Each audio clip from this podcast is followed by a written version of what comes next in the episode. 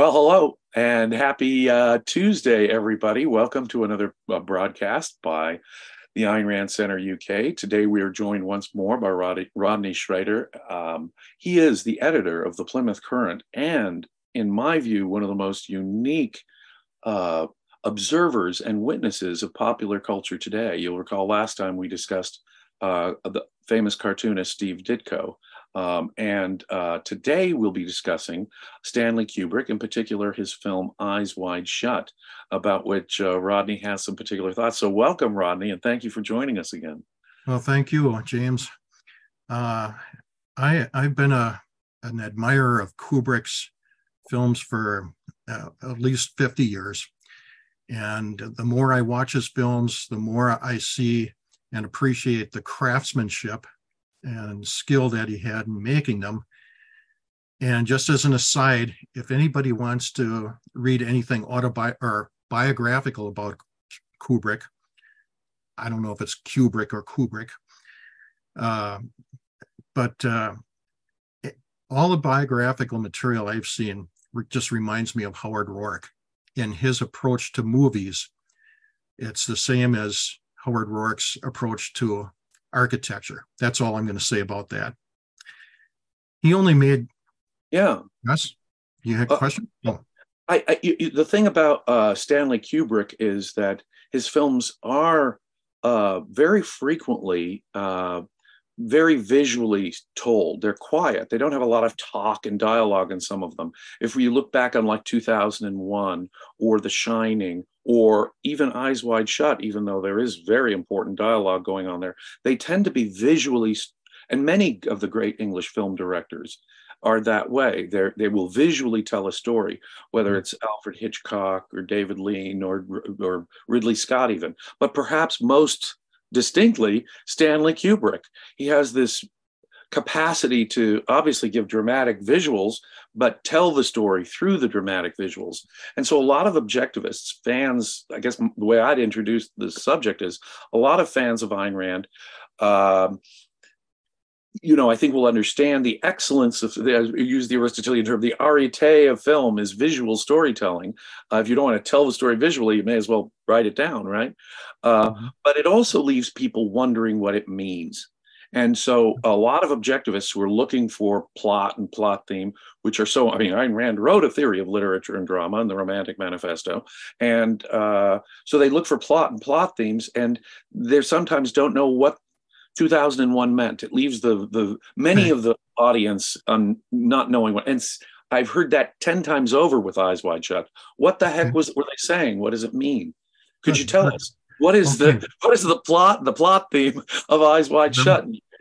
In in my opinion, in my opinion, uh, out of the 13 films that Kubrick made, Eyes Wide Shut is the only one that has a story worthy of his craftsmanship. A story that's on the same level of his craftsmanship. And shortly after I first saw the movie, July 16th, 1999, I was the first one there, the first showing. Uh, I realized I could write a short book on why I thought this movie was a good, a great movie. And it would have been called uh, The Master's Masterpiece, subtitled why Eyes Wide Shut is one of the most one of the greatest films ever made, and why you probably didn't like it. And one of the reasons that people do not like Kubrick's movies, I'm going to stick strict, strictly to uh, uh EWS here, is that they move slowly in some instances, and and that's just and they, they want something a little peppier, a little snappier.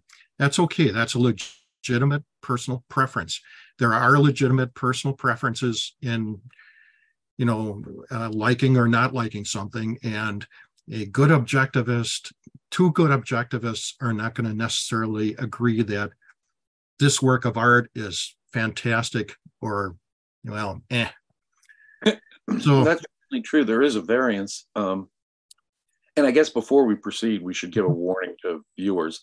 If you've not seen the film Eyes Wide Shut, I've just asked for the plot, the plot theme, so there will be inevitable spoilers here. So if you don't want spoilers on this famous film, uh, uh, uh, be just be aware that we're about to enter uh, and uh, uh, the full plot and storyline. but go on, Rodney. what right. do you think well, it really is saying? If if I'm with a mixed group of of uh, friends and some new people, and the new people ask me, they know I'm interested in movies. Oh, okay. Well, what are some of your favorite movies? My friends, they'll all look at each other and nod. They know already because if you hang around me more than a few minutes, I'm going to tell people that I think Eyes Wide Shut is really great. And it's not only because of the craftsmanship, it's because the story has a theme that I believe is relevant to all human life. And any functional human being, whether you're a ditch digger or a, uh, I'm a computer programmer or anything in between, a philosopher, professor, um, someone who lays bricks, this theme is relevant to you every well, day of your life. It tells the story. Uh, t- uh, Tom Cruise plays a prominent New York physician, and mm-hmm. it, it tells the story of his marriage, which is going through a bumpy patch here, and how he's drawn into the sort of dark underworld of sex clubs in um, among the rich. Mm-hmm. Uh, and so people wouldn't think that that's a positive, uplifting, or even universalizable story. Uh, convince me that, that, that it truly is. Okay. Um, no, as I mentioned, I was if I were with friends and and new people, I'd tell them how how relevant this theme is, and of course they say, "What is the theme?" And for all these years, I would say, "I don't want to tell you." And the reason is that if I just came out and blatantly tell someone what the theme is, they'd shrug and say, "Well, that's self-evident." I already knew that. It's obvious. Why? What? What's the big deal about it? And it's like uh, Dr. Peikoff had this course, Objectivism Through Induction. And by the way, James, thank you so much for for promoting his work. That's just what the world needs right now. But Dr. Peikoff's point was if you take any principle of objectivism and somebody just tells it to you, you'd say, okay, I got it. All right. That's deductive. But if you look at reality and the events that lead up to that principle and induce the principle, it's like the, the most wonderful aha experience. It's like you discovered it. So I would tell people, I don't want to tell you what the theme is. You look at the movie it takes about that much thinking, which is that much more than what most people most movies require of the audience. And you don't have to be a PhD professor or any highfalutin uh, intellectual to understand the theme of the movie. Okay. I am going to ask you what the theme of the movie is. and, and for the first time, for the first time in two decades, I am going to break my silence during this, during this session. I am going to tell eventually, I'm going to string you along a little bit, but I'm going to tell you eventually what I believe this theme is. Okay? okay.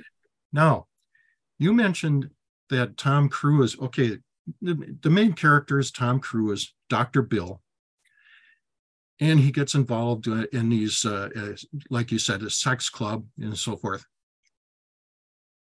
I think that's that's uh, a red herring. That's not what the movie's about. That's just that's just trimming. The main idea or the main focus of the movie is his wife early on tells him of a fantasy she had once and she not being the main character, she is a catalyst that sets Tom Cruise off on a mistaken way of thinking, a mistaken belief. So, as soon as in the bedroom scene where she tells him of her, her fantasy and he's upset by it, he gets a call from a patient or a patient's daughter. The patient died. He goes to the patient, and the daughter is very, of course, she's very distraught. Her father has died. And she commits, she commits the same mistaken uh, or the same mistake that Tom Cruise is about to make. What does she do? Do you remember? I don't. Okay. She's she's crying and and Tom Cruise is trying to console her and then she kind of takes Tom Cruise's hands and then she says, "I love you. I love you. I love you." And, and he says, "Marion, we hardly know each other." So, uh, shortly after that, I'll leave it there. Shortly after that, you have one scene that really eloquently demonstrates the theme. Tom Cruise is walking on a sidewalk. He's visualizing this fantasy that his wife had.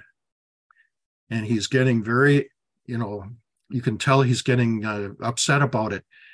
He hits hits his hand like this, you know, like he wants to hit somebody. Right. He turns a corner. He sees a bunch of hooligans out for, you know, a drunk, a drunken fun. And then the hooligans uh, purposely bump into Tom Cruise and knock him against a car. That, by the way, is the most violent scene in the movie. Uh, so but something happened. The scariest no, not the scariest. so something something happened there. There was a pattern there. Right. Now hold that thought. Okay. Any any questions so far? No, you okay. you you described the movie quite well in detail. Okay. There's another scene that really super eloquently. If, if you didn't catch it the first time, here you go again. Tom Cruise comes home he sees his wife and daughter and they're having a, you know they're doing some kind of a, a lesson at the table and sorry she prior to that she had some kind of a dream where she was being raped by hundreds and hundreds of men or something like that and she was laughing and kind of enjoying it but yeah, yeah. so tom cruise comes home he sees his wife and daughter his wife looks up at him lovingly, smiles, and Tom Cruise smiles back a little bit perfunctorily. And in his mind, you can hear him thinking a description of all these, you know, this dream that his wife Alice had. So there, there it is. What's going on in these two scenes? Well, in the first one where he's walking along, he is visualizing this fantasy. He wants to take some kind of action on the basis of this fantasy. He is allowing the fantasy to become real and over his own mind, his wife with another guy. Right. He's allowing the fantasy to take on a reality. Right. He wants to he wants to hit something. He wants to hit someone. Right. He turns the corner, sees the goofballs. They, you know, they bump into him. He doesn't go, it's not like he goes into a kung fu fight and kicks all their butts. No, he he realizes they could have really hurt him if they wanted to. Right. So he was fantasizing. He allowed that to become real. He wanted to hit someone, and then he turned the corner and reality asserted itself. That's what real force is. in the second scene, no questions? Oh, I see. So what you're saying is when he punches his own uh, other hand, in effect, that's the the real He- impact. That's that's he wanted to he he wanted to actualize. He, he it- it's like that really happened. I want to do something about it. But you know, how many times have any of us thought some guy down the street's a big jerk? I'd like to beat the heck out of him. And, and you know, that's the fantasy. But the reality is, you know, actual physical force. You know, it's it's it's it's something else. It's it's So reality. This was fantasy force against her fantasy, whereas in reality, the hooligans were real force. Yes. Now let's let's go to the second scene. He's coming in, he sees he sees the reality of his wife and daughter. They're there. She smiles and she her her smile to him is genuine. It's loving and genuinely loving. And what does he allow him himself in instead what occurs to him? He hears the voice of his wife telling of this dream where so many men were having sex with her. He allowed a fantasy to override Interfered with he- that painful moment. what what he was yes. In, in in other words look you can you can look at a wife and daughter and then say wow boy i'm lucky. I i, I really appreciate them. You know i really love them back. Right. or he can think oh she had this dream where so many men were having sex with him with her I, I you know and he, he, he kind of resents it So, so, again like, the- again like punching his hand. In effect, he's having a similar experience in his right so he so he allowed he allowed uh the fantasy to override reality do you need to do something No, no, it was just. okay all right We do have a super chat from Daniel. I think at this point. Uh, okay appropriate to interject at this point, Daniel? Uh, sure. We have a super chat from Jeff. Thank you so much. And also a super chat from John Was. Uh, John Was will also be one of the guests at the Daily Collective that will be starting right after no john this. was Can't miss artist John Wassey's joining the collective today, right after this program. Yeah. Okay, so I'm sorry to interrupt you there, Rodney. Oh, Uh, keep going. all right um so that is essentially the theme of eyes wide shut the choice to allow a fantasy to override reality and uh-huh. that is what Marion did when she was mourning her father and Dr. Bill was there to console her. She said, I love you, Dr. Bill. I love you. I love you. And Dr. Bill said, Marion, we hardly know each other. We, we only know, we know- only know each other through your father. But she had some kind of a fantasy that she allowed to override reality. Now, if you watch the movie, there is example after example after example of this happening. And okay, I dismissed the the sex scene business. Well, when he goes into this secret society for the first time, you could consider, you know, everybody's everybody's uh, dressed up like a Frank Frazetta uh, painting. You know, Right. you know, all well, the wearing all the women. There's this sort Right. of surreal, rich, top secret sex club, you know, that no, where no one can ide- reveal their identities. Um, you could you could say that here is a bunch of people that are you know allowing you know fantasy to take over and and exactly. you know they they they for whatever reason we don't know it could be they're they're bored with life or or whatever and uh, they they have to um, play these fantasy games now and then then there's again, the, the masks are almost symbolic of that. They've let the fantasy world take over from the reality, and the masks are almost that very symbol of the division. that's that's a good way of putting it james um, at one point uh, dr bill visits um, a costumer uh, and, and it's a tall bearded guy that has a daughter that's fooling around with some guys. Um, the the okay the costumer can't remember Milich.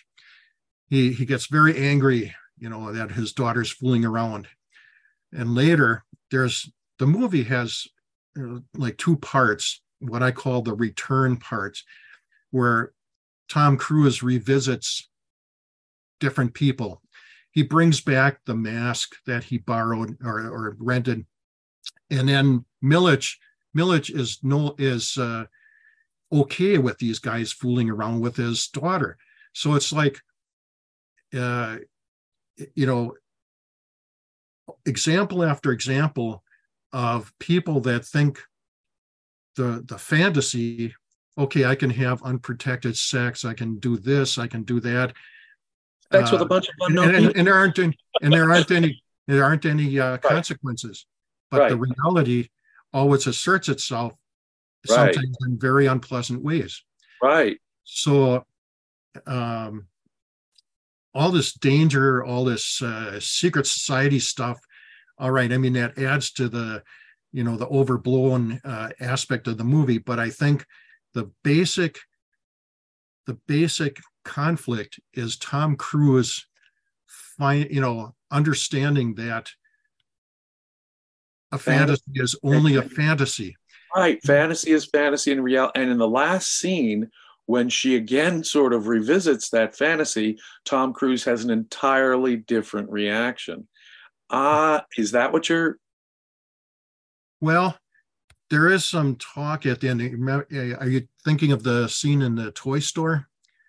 Oh, I'm thinking even beyond, well, toy store and then beyond. Yeah. Well, in the toy store in the toy, how does that work that out, in your view?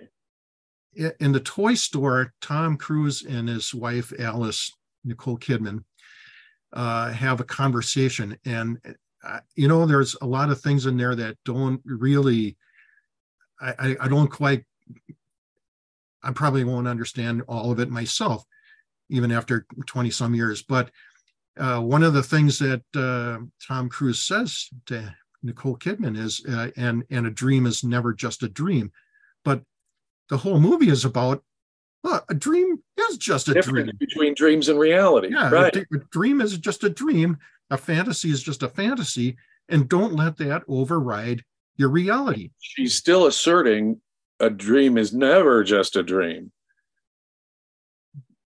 Well, yeah, he said that, I think. He but, said that. Uh, but yeah. that's still an assertion. Dreams matter. It's what we dream are, in effect, have some relevance psychologically, perhaps. But the, right, what's been pointed out so far again and again is the distinct difference. And don't right. let this this mental thing interfere with reality. Eh, right.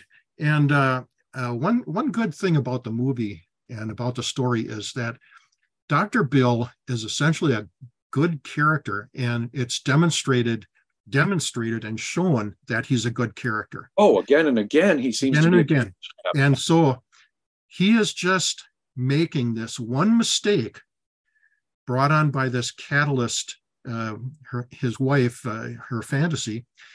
And so you don't have a very muddy, mixed uh, character here. You have some, it's like a controlled experiment where you have just this one item that you can focus on and see, well, he's going wrong in this sense. So you can isolate it. So I think it's, I think it's very. So he's still. Been, Hmm? So even in the toy store, he's still in effect going with your the logic here. He's still in effect confusing dreams with reality, or he's seeing the relationship between dreams I, and reality. I I don't quite know all, all you know. Uh, I I don't quite know how to fit in all of what they're saying because some of it I think is, is were quotes from the original novel and maybe he you know maybe some of that was just so poetic that Kubrick uh, included it anyway. Uh, but I think if you if you actually see the movie and watch for examples of where someone thinks they can, it, it's it's the old well I can evade you know I, I can uh, just ignore this aspect of reality. There there are uh, ways that objectivism puts it. Uh, you know, uh, so I, I can't remember that. You know, selectively looking at things and and and not thinking of the consequences. But that look, if I said that to somebody, look, here's what the movie is about. It's uh, you should not uh, put fantasies above reality. I knew that, uh, but if you if you if you uh, see it inductively by looking at the movie, I think it's like, wow, I, so I discovered negative obsession with his with that. In other words, he couldn't separate separate out that it was just a fantasy of his wife's, and it's that inability to separate it out which led him into this dark world of the sex club. And and and he was going to go ahead. And by the as I say, practically the end of the the thing is when they're back home and she's recapitulating the fantasy to him. Uh, it could be. I'm not sure how to. Uh, I'd have to think about that. But it, that's that's the way the ending appears to me. She's here's, here's again recapitulating it, but he has a different understanding. I I think that by the end of the movie he does uh, he he does understand things better. But when we're never see, there's no Galt speech in this movie. There's no uh, Howard Roark's uh, courtroom speech to explicitly explain all this. But here's another example uh, Dr. Bill's Dr. Bill's out in the uh, in the street. He's propositioned by a prostitute. Want to have a good time, and so he's kind of he kind of looks around. He kind of I, you can tell he's never been with a prostitute. He doesn't know what the heck's going on. Right. And and which is rather charming. Right. And again, suggesting what a decent chap this guy generally yes. is. And yeah. and uh, he, I, I think it could be because he's it could be no evidence on this particular point, but it could be he's thinking, well, look what my wife did. Well, I can do this. So that's another that would be but that would be reality with a prostitute. That, His wife was just telling him about a dream. I know, but that's that's the mistake. That's that's the, the mistake. And how that the mental guess, part overcome guess, reality. Right. I guess people have to introspect and and think, you know, does that happen to me? Do, do, do I do that? Do I ever find, I mean, even in little ways, do I find myself doing that during the day? So it's about the tension between reality and fantasy and how sometimes our mental life can negatively interfere with actual life if we take that fantasy world too seriously. Would I, that be I would, put, I would say so. Fascinating, Rodney. Do we have another super chat, Danny? We have a super sticker from Jonathan. Thank you so much. Uh, you. Robert, who has been a member for 15 months, says, Lesson Although dreams leave us with emotions which linger despite their unreality, it's foolish to let those feelings linger and impact our thinking. Would that, that you know, that very was nice. a very, very tightly put formulation there. Would you agree with that as the yeah. theme? Um, I don't know if that's the theme, but uh, it, it adds to it. It's it it complements the theme very well, I think. I see. Wow. And another su- another super chat from Robert. He says, also when the beautiful people do stupid things, don't let the beauty seduce you. Sex parties and narcotics aren't like fast food, unhealthy but harmless in moderation. They are more Russian roulette. Bottom line, reality always wins. Yeah. Wow. That's that's also very good and that's an objectivist way of framing the mm-hmm. uh, the, the the theme here. Fascinating. I had no idea that actually I would come to such a clear understanding of. At least it's a question he's wrestling with. We can now see the thematic issue that that uh, the director is is trying to at least explore in different ways um, even if it doesn't come to a mm-hmm. full do you would you say that it comes as you say there's no galt speech but would you say that the plot comes to a real resolution? I think uh, i think in the past kubrick ha- in interviews has said that um, he he would like people to see his movies more than once so that you get a chance to think about them. And maybe you know if you don't get it uh, after watching it once. Some people just don't like how slow, how slowly it moves. Others didn't like the overblown sex scenes. Well, yeah, the, the you know the sex scenes are either going to use to draw some people in or it turn it turn some Right. other people off. And so some some some people see it once and they don't think that it added up to anything. And you know, it all depends on if you think about it afterwards. Do Go you ahead. think that? Well, do you think that the director, uh, Mr.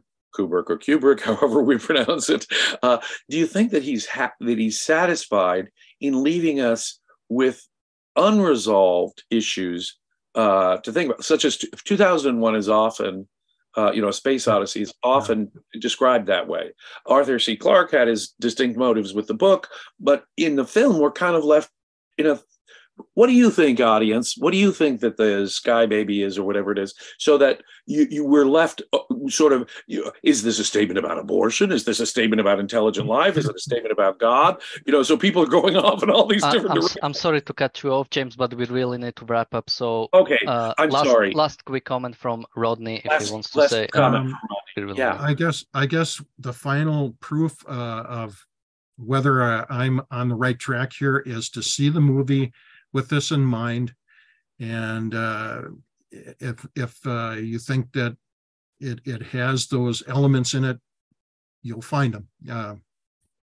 Very good. So uh, at least a thought-provoking film for that people should go maybe check out and and uh, again uh, if they didn't understand it the first time or maybe check it out for the first time. Well thank you so much rodney for joining us again. Thanks, we James. have more discussions of this kind and people do check out uh, the plymouth current that he's the editor of. I know i'm going to.